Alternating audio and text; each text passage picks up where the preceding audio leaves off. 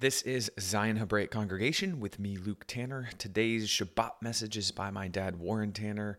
It is from the book of First John. Uh, it is entitled Tighten the Tribe. You can find all of our archived Shabbat messages on our website, ZionHebraicCongregation.com. You can also get them wherever you get your podcasts. And you can also subscribe to my dad's weekly essays that he puts out on our website. And as always, our theme music is by my buddy Evan Shaw. Uh, you can find his, all his stuff at his website, evanshawmusic.com. Enjoy.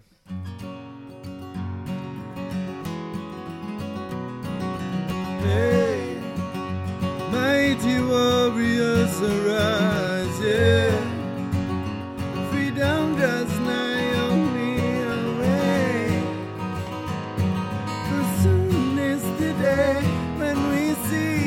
On the mount of your grace and.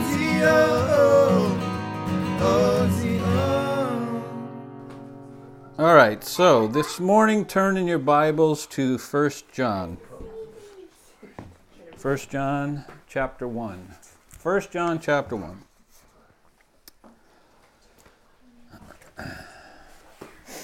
We're going to read chapter 1 and we're going to read chapter 2. I'm going to read straight through it. You can follow along. And then uh, we'll proceed from there. So 1 John chapter 1 and we're going to read all the way through chapter 2. Basically, we're, we're going to read this because I just want you to get a feel for the book. If you've read my blog, I, I, I talked a little bit on, on John and his writings and how he's very, he's very non grayish. he, he does not reside in gray at all. He's black or white. And in my blog, I, I put a bunch of things that he contrasts in his writings, like light and dark, saved and not saved, child of God, not a child of God, Abel, Cain, and Abel. There's all these um, contrasts that he puts together. And, and it's because of the time in which they were living, and it's the same time that we live in, and all people of God live in.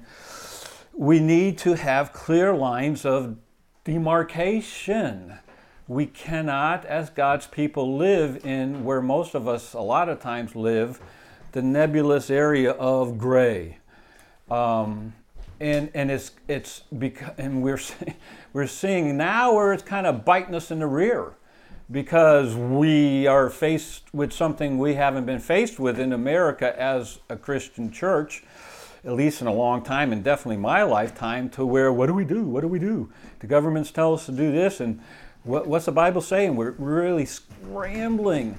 And I think we've been kind of we've been bitten in the butt because we've not been prepared. We've been at ease in our own Zion. And, and we've lost our way. We don't even know what way to go. And now we're dependent upon the government to tell us what to do. We're looking to the Constitution. We're trying to find lawyers.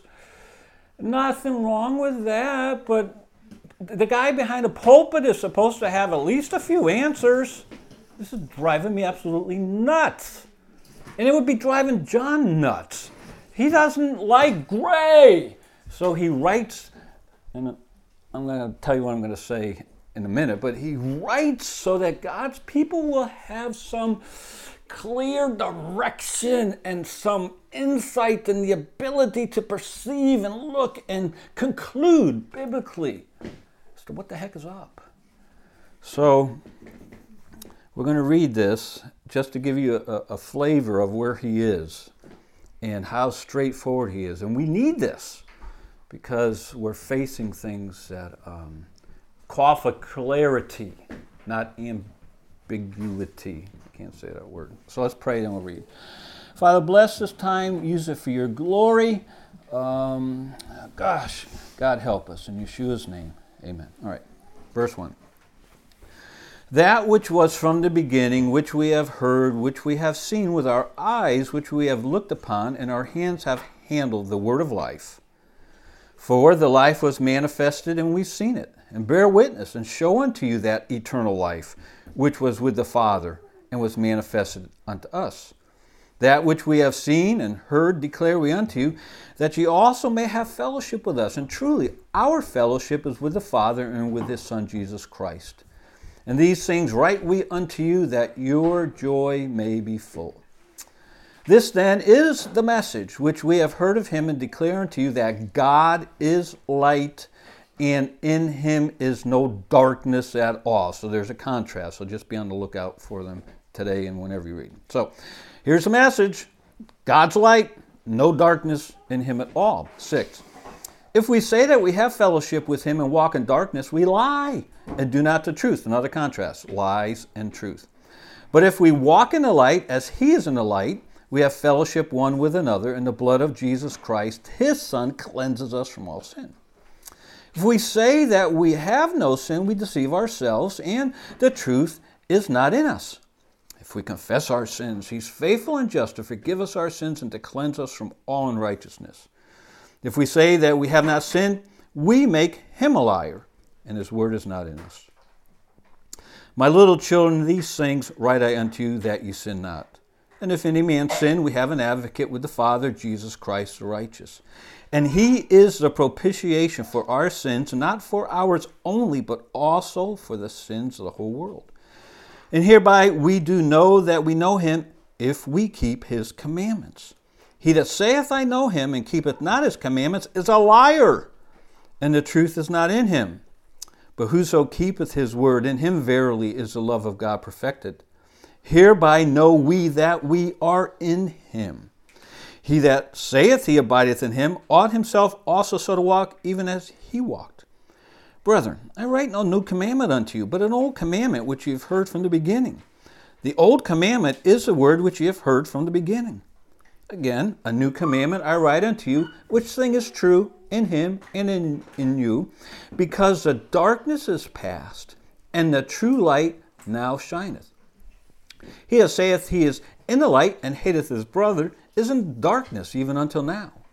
He that loveth his brother abideth in the light, and there is none occasion of stumbling in him. But he that hateth his brother is in darkness, and walketh in darkness, and knoweth not whither he goeth, because that darkness has blinded his eyes. I write unto you, little children, because your sins are forgiven, you for his name's sake. I write unto you, fathers, because you have known him that is from the beginning. I write unto you, young men, because you have overcome the wicked one. I write unto you, little children, because you've known the Father. I've written unto you, fathers, because you have known him that is from the beginning. I've written unto you, young men, uh, written unto you, young men, because ye are strong in the word of God, abideth in you, and ye have overcome the wicked. I just want to throw in something here. Uh, this is just me, don't know if I'm right or not. But this passage here where it talks about, I write unto you little children, then I write unto you fathers and young men, and then he repeats it again. The only thing that's the same in that is when he writes to the fathers. I write unto you, fathers, because you have known him that is from the beginning. And then the next time he says it, wherever it is, 14, I have written unto you, fathers, because you have known him that is from the beginning. When he writes to the young people, the first time when he writes to the young people, the second time there's something, the children, there's something different. Then the young men, one way, and then he had something different. I don't know what to make of that, but I'm going to tell you what I think it means, at least in part. Us fathers need to have our act together and stay stable and secure and know what we believe and be consistent and, and offer up stability because the children, they're going to change. They're going to change. The young guys, they're just full of vim and vigor and they're just, they can conquer the world. And, but the fathers, they've been young, they've been uh, in between. Now they're older and, and they're supposed to be the guys that are kind of rock solid. They're, they're an anchor, something that their kids and others can hold on to. And, and we fathers have an awesome responsibility to be what God wants us to be in relation to our lives, our families, our leadership roles, everything, and be consistent. That's just me. You can do with it what you want. 15. Love not the world, neither the things that are in the world. If any man love the world, the love of the Father is not in him. So you have the love of the world or not the love of the world. More contrast. It's just so good. 16. For all that's in the world, the lust of the flesh and the lust of the eyes and the pride of life is not of the Father, but is of the world. And this world's passing away and the lust thereof. But he that doth the will of God abides forever. little children, it is the last time. And as ye have heard that Antichrist shall come, even now are there many Antichrists, whereby ye know that it is the last time. They went out from us, but they were not of us. For if they had been of us, they would no doubt have continued with us, but they went out that they might be made manifest that they were not all of us. But ye have an unction from the Holy One, and ye know all things. I have not written unto you because you know not the truth, but because you know it, and that no lie is of the truth. Who is a liar? But he that denieth that Jesus is the Christ. He's the Antichrist that denieth the Father and the Son. Whosoever denieth the Son, the same hath not the Father, but he that acknowledges the Son hath the Father also. Let that therefore abide in you which ye have heard from the beginning. If that which ye have heard from the beginning shall remain in you, ye also shall continue in the Son and in the Father. And this is a promise that he hath promised unto us, even eternal life. These things have I written unto you concerning them that seduce you. But the anointing which ye have received of him abideth in you, and ye need not that any man teach you, in other words, to recognize these that are in error. But as the same anointing teaches you of all things, and is truth, and is no lie, and even as it hath taught you, ye shall abide in him. And now, little children, abide in him, that when he shall appear, we may have confidence and not be ashamed before him at his coming. If you know that he is righteous, you know that everyone that doeth righteousness is born of God. And then he just goes on. And then he does it in 2 John, 3 John. All right, so here's the title. I've titled this No Dissimulation. No Dissimulation. Slash, this isn't original with me, got this from Ashley, but Mike confirmed it this morning talking. No dissimulation slash tightening the ranks. Right? Tightening the ranks. It's not original with me, but as soon as Ashley said that, oh, she reminded me, to see where she is. It was over at you guys' house. I said, wow, perfect. That's just exactly what I needed. We need to tighten the ranks. I love that. Slash no dissimulation. That's kind of, I'm putting those two together. All right, now, we are entering into a new arena as believers, a new level of conflict, new to us not new to necessarily believers around the world and in other countries where there's been persecution. They've learned over many, many years how to deal with all this and what they're supposed to do and how to handle it and survive. But for us in America, we are entering new territory. You know, we've always stood firm on the fact that, you know, we're separation of church and state. Okay, well, yeah well, yeah, we were saying that before. What the heck? We're all the pastors now saying that separation church and state. I don't know if that's a valid argument or not, but I'm just wondering what the heck is going on. And and and, the, and what's happened is we. I'm just gonna talk the way I normally talk. Everybody said with Mike.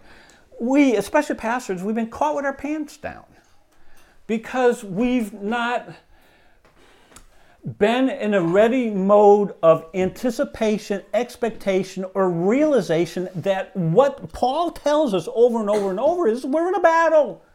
We're in a warfare. And we're not wrestling against flesh and blood, but against principalities and powers and darkness and the rulers and uh, the, the darkness. We're in a warfare. So just because we have politicians and institutions that are favorable towards us, Listen, it doesn't, it changes as we've seen in a heartbeat. It doesn't take a whole lot. So now we find ourselves kind of in new territory. And that's okay, we're here. What are we going to do? How are we going to navigate? How do we go on from here? I still, I, I get the feeling we're kind of all hoping, uh, me included, that, oh, it's just going to all go back kind of to normal and we, we don't really have to get our mind really geared for that warfare. That's for those poor schmucks that are going to be born 30, 40, 50 years from now. Whenever Jesus coming back, that's for those guys. And we just know God's going to bless us and He's going to bless America and He's going to make it so the churches can go back to being comfortable, fat, dumb, and sloppy and happy again. And the money will roll in and life will be good. Am I cynical today? I mean, I'm really feeling it. Golly. Good stuff. You know, so Amen. I'm to blame. I mean, I, it's it's. Sorry, thank you, dear. Uh, you know. uh, so anyway, so what what do we do? I don't know. I can't tell you how much when Ashley said tighten the ranks. Tribe. Tribe. Tighten the tribe. Okay. No, no, that's good. Tighten the tribe. That's better. Tighten the tribe. I love that. that so that's what we have to do. And that's not necessarily what I'm going to preach on, but that just so you can sense where we're going with this. No dissimulation. All right, now, I couldn't even tell you at this point because I started working on this and plus two other messages early on in the week, and it's like, uh, no dissimulation. You go back on, if it happened to you, you go back over your notes, it's like, what the heck was I thinking? But in this section, and, and as I, because I've been rereading and rereading and reading first, second, third John, what, what I got out of it, my take was no dissimulation, no ambig- ambiguity, n- no grayness, no waffling, no kind of in and out of, of how will uh, what do you call those uh, chameleons? You know, where, how can we be the perfect chameleon to just kind of weave in and out of everything, change colors, and look like a tree if we're sitting on a tree? You know, John is saying enough is enough. We can't do this, and we're starting. He's telling them to suffer the ramifications of this. And now, what is happening is, and this is really interesting. Uh, verse 19, well, 18 of chapter 2. Little children, it's the last time. And as you've heard that Antichrist shall come, even now are there many Antichrists, whereby you know this the last time. Now, this part. They went out from us. Wow! These people were inside? These people were in there? And somehow they functioned and nobody knew this? Well, God tighten the screws, like He's doing with us, and, and you were saying it, we kind of know that, that, who's where and who's what and who believes what and who's, who's what side everybody's on. So 19, they went out from us, but they were not of us. For if they had been of us, they would not, no doubt have continued with us. But they went out that they might be made manifest that they were not of us. And then also verse 26. These things I have written unto you concerning them that seduce you. So what was happening, uh, and, and, and I, I, I was going to read an introduction from my Bible, but there was this maybe early stage of Gnosticism, which basically, this is my butchering of it, just started to elevate knowledge that the, the material world was immaterial, Jesus, maybe he wasn't really God, maybe he wasn't really eternal, maybe he wasn't really in the flesh, maybe he wasn't who he was supposed said he was. And so there was this, this emphasis on trying to reason things out and it sounded seductive and it was starting to allure people away from the truth because these people who are out to attack and oppose God, they are very knowledgeable of their position. They know how to word it in such a way that if we are not keeping our minds uh, attuned to what the scripture says, we're going to miss it. We're going to miss it. You know, I've seen a lot of people over the years, I, I, a lot, too many. I've seen people over the years decide, well, they're going to learn about the cults, or they're going to learn about this religion, or they're going to learn about that religion, so that they'll be knowledgeable. That has done more damage. Uh, I'm use, I, I always overdo my words. It hasn't done more damage. It has done a lot of damage.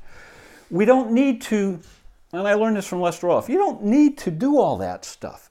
If you will immerse yourself in the Word of God, and the Holy Spirit, we have that unction. Uh, where, where, where does it say? 20. But you have an unction. We have the Holy Spirit within us.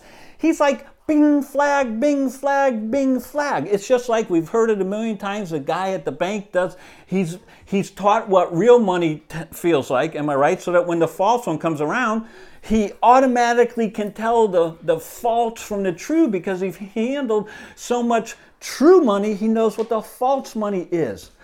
We don't have to, and that's why he says, you don't need to be taught. You have this unction. You know, it's not knowledge. He's trying to combat the, the Gnosticism that's happening.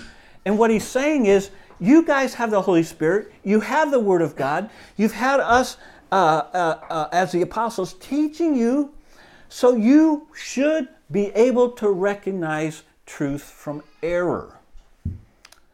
So, um, Warren, can I just uh, Yeah, say yeah. thing? The uh, Jude, who is the uh, I didn't realize he's the half brother of Jesus, Yep. says in Jude four, for certain men have crept in unnoticed, right. who long ago were marked out for this condemnation, ungodly men who turn the grace of our God into lewdness and deny the only Lord God and our Lord Jesus Christ. So a way to know who these people are is that they deny Christ Mhm. in some way Yeah. or deny his commandments like you're saying. Yeah. But you're right, they've come in unnoticed Yes, unnoticed. And into our flock. and and not that that's not going to happen it's go, they're going to get in there because you know we can't police everybody i wish i could say here's a 20 questionnaire and fill it out maybe we should i don't know but i don't want to get to that level it's to where we get to know one another to, and this is the point of my message no dissimulation so we know that's why a- fellowship is so important so we get to know one another so that we understand one another see what everybody one another's like because I see this as a tribe. Was it Tighten, Tighten the In tribe? the tribe. We're, we're, we're, yeah, TT, Tighten the tribe. We're, we have to be united and know at a moment's notice that I can trust Mike. He'll have my back. And I won't ever have to question that. And I'm getting ahead of myself. I said it with Eric, who comes. I told Luke this. I told Eric last time he was here. I said, Eric, I just told Luke the other day. I said, I know you'll have my back and you will be there for me if I need you. He said, Absolutely. Because he's come into our tribe and has liked what he has seen. He's asked multiple questions. He's told us what he believes. He's identifying now with us and he's told us he, that he loves us guys because of what we are purporting to be. Now, that guy is depending upon us. He's depending upon us. And we cannot let one another down when it comes the time to stand with one another. Now, let me, I'm, I'm going around Robin Hood's barn here. Let me just read this, and, I, and I, I'm not going to be long if I can ever just shut up and read what I have. All right. Introduction John knew that the enemies of the faith were attempting to infiltrate and pick off the vulnerable believers. And that's what we looked at, 219, 26. He wasn't going to allow that to happen. Therefore, he writes to these believers, delineating the need for no gray areas in their lives of faith and, by way of extension, in their fellowship with each other. No gray areas at all. All right, now, I'm using the word dissimulation. We're going to look at a passage in a minute. No dissimulation.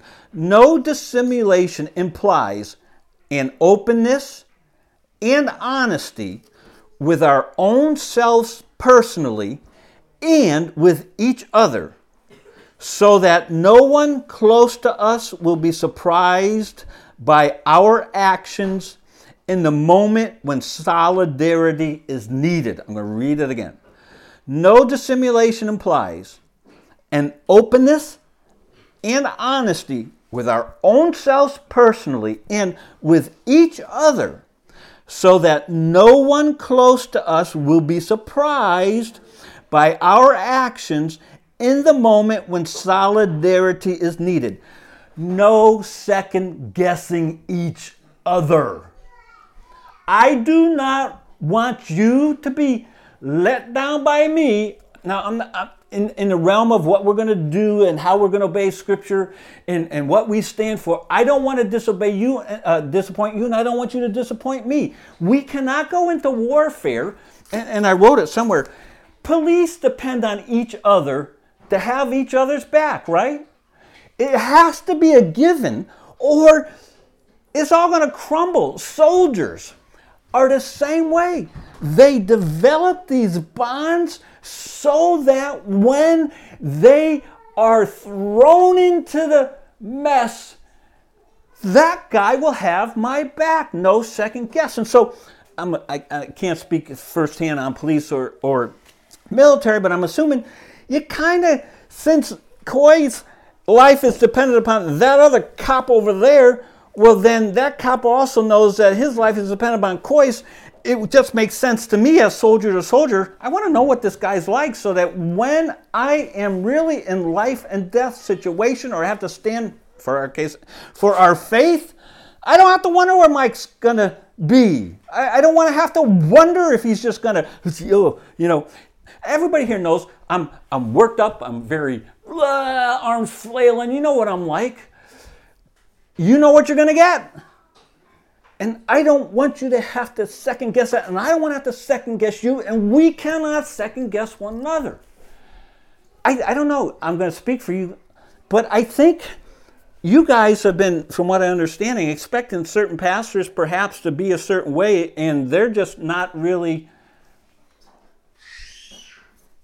Yeah, I think we've all seen it though in our personal lives.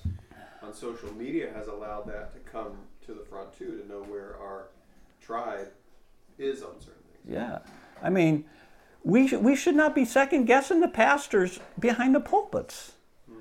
We, we should not have to hear from a pastor that says, you know, I won't stand with your, your organization on abortion until you tell me where you stand on Black Lives Matters. You're a pastor. All lives matter. I don't care if it's a purple life.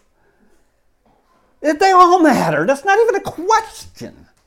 These aren't questions. This is, this, this is not a discussion.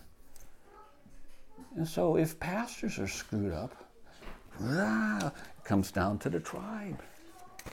All right, now, a couple illustrations maybe of, of what I'm trying to say here. I'm not going to be too personal. I'm going to try to make this general. All right, so I do know a person, a friend that I've known for a long time, and we were having a discussion, and, and this is just going to open up a can of worms. Just don't get sidetracked with me here. I come from a basic perspective that we understand uh, God's people that Catholics need to be saved. But for some reason, in the last 20, 25, 30 years, that's become kind of, gee, I don't know. I, Catholics are saved, aren't they? Aren't they saved? Aren't Catholics saved?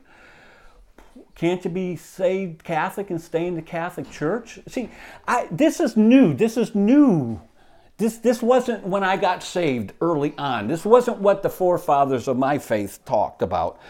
Now, we're not anti Catholic and we're not anti anything. And I'm not, I, am not I'm not sh- shooting the gun at, at anybody here. But I'm concerned that when I talk to a believer in Christ that I've known for many years on a basic tenet of faith, to be surprised. And I have been over the years. It's like, what the heck, what planet am I on? Now, what always happens is like you're being unkind, you're being unloving. You know, they, they talk about accepting Jesus and they say they're born again, just like Mel Gibson did. Yes, I'm born again.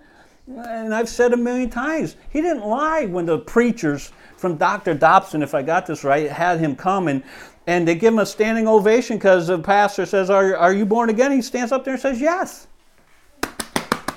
Good for you. Yay. He's our brother. Well, come on. This is what I'm talking about okay, I'm going to take him at his word. And you know what? He did not lie. It's just that we're too stupid to know what Catholic doctrine says, and the terminology that they use is the same terminology we use. They're born again when they take the wafer. He didn't lie. Yes, he's born again. And Mel Gibson was coming back to the Catholic Church. But that was a big deal, big issue, and, and pastors were just loading up buses to go see this movie. You know, a little bit of discernment, please. You know, and, and the problem is we don't we don't know anything. We think we know what we what things are, but we don't. So you know what I did? I went and got myself before I opened up my big mouth because I don't know what I'm talking about. I got myself a Catholic catechism and I read the dumb thing, not all the way through, but enough to realize I'm sitting there thinking, "Whoa, they didn't know this. I didn't know this. They, they use the same language that I do." You know, no wonder we're having such a difficult time because we're both using the same words. They know what they mean. We know what we mean. We think they're meaning the same thing we are. The Catholics know we're not meaning the same thing they are. And it's right there in their own writings. let me let me ask you this. I'm really all over the place here. Okay, say we would not. We don't use the same logic in relation to Muslims. Can a Muslim be saved and still stay and be a Muslim? If that's a question we're wrestling with, uh, problems are bigger than I think they are. Can you be a Buddhist and get saved and still be a Buddhist? You know, do we not come out from anything anymore? See, we, we, we somehow want to, we're struggling with this Catholic issue, and this is a big issue in evangelical Christianity. It's bigger than you might want to think, and, and we're not taking a strong stance on this like uh, Spurgeon and, and our forefathers used to. Well, we wouldn't say, oh yeah, Muslim, he's, oh, the Muslim said he's born again. He's asked Jesus into his heart. Well, is he, where, where, he's still going back to the mosque and he's still fellowshipping over there and he, he's, he's still over there. And he's, how long he's been? He's been there for months. But yet he says he believes Jesus. Well, maybe he does believe in Jesus, but not the same way that we believe in Jesus. I'm getting looks from here. We, we don't we don't know what the Catholic Catechism says. This is interesting. I've read it to you before. Paragraph 841, the church's relationship with Muslims. This is what the Catholic Catechism says. The plan of salvation also includes those who acknowledge uh, the Creator. In the first place, amongst whom are the Muslims they profess to hold the faith of Abraham, and together with us, they adore the one merciful God, mankind's judge on the last day. We see, we don't know. Yeah, listen, I am not smart. I am not a real educated person. And because of that, I have to go teach myself, learn myself, and ask questions. So I'm saying, whoa, there's a whole area here I don't know very much about. So I, I decide I'll go to the source. I don't care what anybody else says, I got to know for myself. And I read this. The plan of salvation also includes those who acknowledge the Creator in the first place, amongst whom are the Muslims. They profess to hold the faith of Abraham, and together with us, they adore the one merciful God, mankind's judge on the last day. All right, now, also what is interesting and then they go on, there's this whole section in here. Uh, okay. Outside the church, there is no salvation. Paragraph 846. Mm, uh, let's see. Hold on. Is that what I want?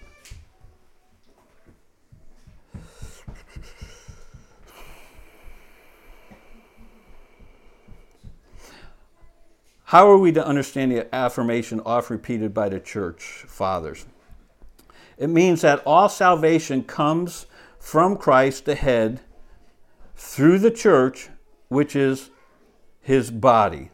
Being itself on scripture and tradition, the council teaches that the church, a pilgrim now on earth, is necessary for salvation. The one Christ is the mediator on the way of salvation. He is present to us in his body, which is the church.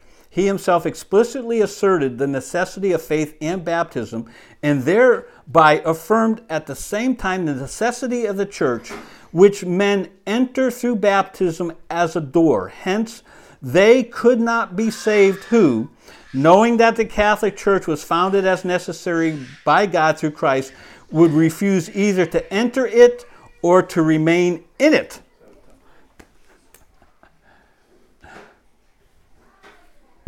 No salvation outside the Catholic Church. Mm-hmm. None whatsoever. I've heard that from Catholics. There's no salvation. Uh, and I'm not, I'm not mad at them. I'm not pointing the finger at them. I'm mad at us. Because our evangelical leaders are wanting to hobnob with, with the Catholicism. You know, those guys that said on the anniversary of the Reformation, the Reformation is over. There's no need for a Reformation. We've come back to the church. Folks, we need no dissimulation. We need to tighten the tribe. Warren, at our previous church, there was a guy that came in evangelical to talk about Muslims, and the, the video said 95%. So is, evangelicals and Muslims have 95% in common. was the statement. And it's interesting because you can, there's pretty clear cut lines, you know, like Christ, right? Like they came in unnoticed, and what was the difference? Their belief in Christ. It's always, it's always Yeshua that's Yeah. the difference, right? At least because the Muslims, as you know, right, uh, um, they have God has no son, right? So that's the big difference. So it's like easy one, they're not saved, right? But then Jude talks about the um, trading the grace of God for licentiousness. So then you have this other category, which is like, okay, now how do we tell the difference between something that might be nuanced or something, you know? And then you kind of have to, you know, like Mel Gibson's a good example, right? He comes in and says, I'm born again. Okay, well then let's kind of take a little, let's look a little deeper. You know, like, what's your view on homosexuality? What's your view on marriage? What's your, you know what I'm saying? You mm-hmm. kind of, Yeah, yeah, we have to not be afraid to ask questions. You know, I started to do that back when we were meeting in the other building, and we were having so many different people come in, and, and, and I just took it on myself to just nicely try to ask people.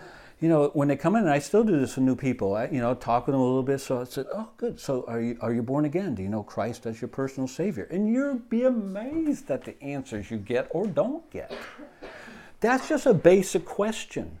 I would not be affronted if somebody asked me that question. If I go into their congregation, I would say, Yes, I found a place that actually cares enough to protect their flock and be concerned for me to ask. There's nothing wrong with this, but somehow we've gotten away from this. And, and if you read Paul's writings, if you read John's writings, they were very cautious as to who they let come in because even from your own selves, Paul says, shall false prophets and wolves appear. They were trying to teach us this. All right, I'm going to finish this real quick. Go to Galatians, and let me just read this and, and we'll be done. So, another, this is a biblical example uh, of dissimulation, and you're all familiar with it. But what I'm saying is, amongst ourselves, we don't want to have happen what happened in this setting that we're going to read here in Galatians. So, Galatians 2, and we'll read 9 through 14. Galatians 2 9. And when James, Cephas, and John, who seemed to be pillars, perceived the grace that was given unto me, they gave to me and Barnabas the right hands of fellowship, that we should go unto the heathen, and they unto the circumcision. Verse 10. Only they would that we should remember the poor, the same which I also, uh, also was for to do. But when Peter was come to Antioch, I withstood him to the face, because he was to be blamed. For before that certain came from James, he did eat with the Gentiles. But when they were come, he withdrew and separated himself, fearing them which were of the circumcision. And the other Jews, here's our word, dissembled likewise with him, insomuch that Barnabas also was carried away with their dissimulation. But when I saw that they walked not uprightly according to the truth of the gospel, I said unto Peter before them all, If thou, being a Jew, livest after the manner of Gentiles and not as the Jews, why compellest thou the Gentiles to live as do the Jews? We see. We don't. I don't want that to happen with us. We. We. I. I I can't make the exact parallel, but we, need no dissimulation. I don't need to know that when the Jews come down, the big wigs come down, and I think we're all on the same page, all of a sudden I'm going to find out you guys are running over there and hiding. Well, hey, what's up with that? You've been eating with the Gentiles, now you're over there. What the heck's going on with this? And Paul says, hey, wait a minute here. well, I'm nipping this in the bud, and I'm not even going to try to be real PC about it. I said before them all, Peter, what the heck is up with you? You do better than this. ah, no dissimulation. You know, I'm done. Just to say, Gideon practiced this, didn't he? Came time to do battle. Had to take a fortress. Time to get some water, guys. Woo. Look at that. There's a disparagence these guys do it this way, these guys do, do it this way. Wow, I got two groups now. Who do I want to go to battle with?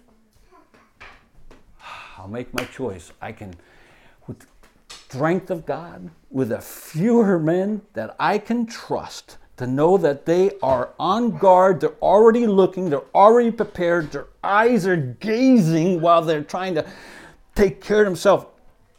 I won't have to worry about them in the battle. The rest of you 30,000 guys, thanks. Thanks, I'm glad you came. I don't need you. I can do it with these 300. It's time we aren't afraid to look that stupid. How stupid would that have looked? I've said a million times, I would have loved to have been in that 30,000 as they're walking home discussing this. What the heck is up with it? What's he think? Oh, yeah, I'd like to see him. He doesn't think he needs us. Well, he's going to see pretty soon. He'll come back to us. Hey, wait, guys, wait. No, there was a man who knew what had to be done. He had faith in God. He, he said, I need guys I can trust, and if I have that, I'd rather have 300 compared to 30,000. Let's go to battle. What did he do? Tighten the tribe. Gosh, I'm going to make myself weep. Oh, folks, listen, this is so serious. You've not, and I hate to keep saying it this way, but I've seen so much happen. I said it's a lot. I've, I can remember the day President Kennedy was shot. And now pastors are cowering and doing what the state says to do. When John Bunyan wouldn't take a license to preach, he went to prison. Where are we? We are we are so dishonoring these men who stood for the truth. And we're just selling them down the river. Why? Because we don't even know anything about these guys anymore.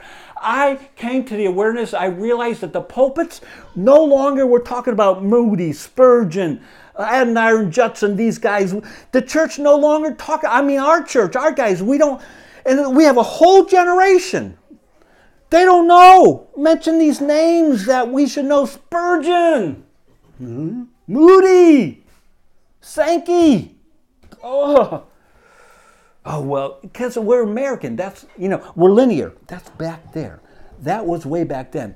We, as the church, we, we don't believe in evolution, but yet we live like we believe it because we're evolving as the church. We don't need the model that was there in Acts 2. That was for the infant church. Oh, golly. Let's pray. Father, I thank you for your word. I don't even know what the heck I'm saying at this point. I'm concerned, concerned about me. You know, all this has made me have to look at me. I've had to address myself, my own wimpiness and, and, and fear of, of just speaking the truth in love. Oh, God. I mean, you know, we are the frog in the pot. America is just been unraveling, but it's just unraveled at the seams. And, and I'm not even all that alarmed, though I am, that with the unsaved world, but I expected so much better from us. More clarity, less ambiguity, more light and dark, not the gray. And I think we're just afraid, Father. I think we're afraid we'll lose family members. I think we're afraid we'll lose church friends. I think we're afraid we'll, we'll lose business customers. I think we're afraid we'll lose our jobs. I think we're just afraid. I'm afraid. somewhere along the line, we're going to have to be like those guys in Acts that said, hey, as far as you, whether we should obey you or not, I, you guys figure that out. We're going to obey God. And where'd they end up? In prison. This is nothing new, Father. It's just that we've allowed ourselves.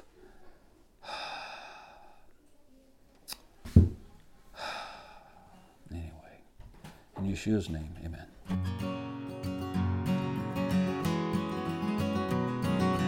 Hey, mighty warriors arise, yeah.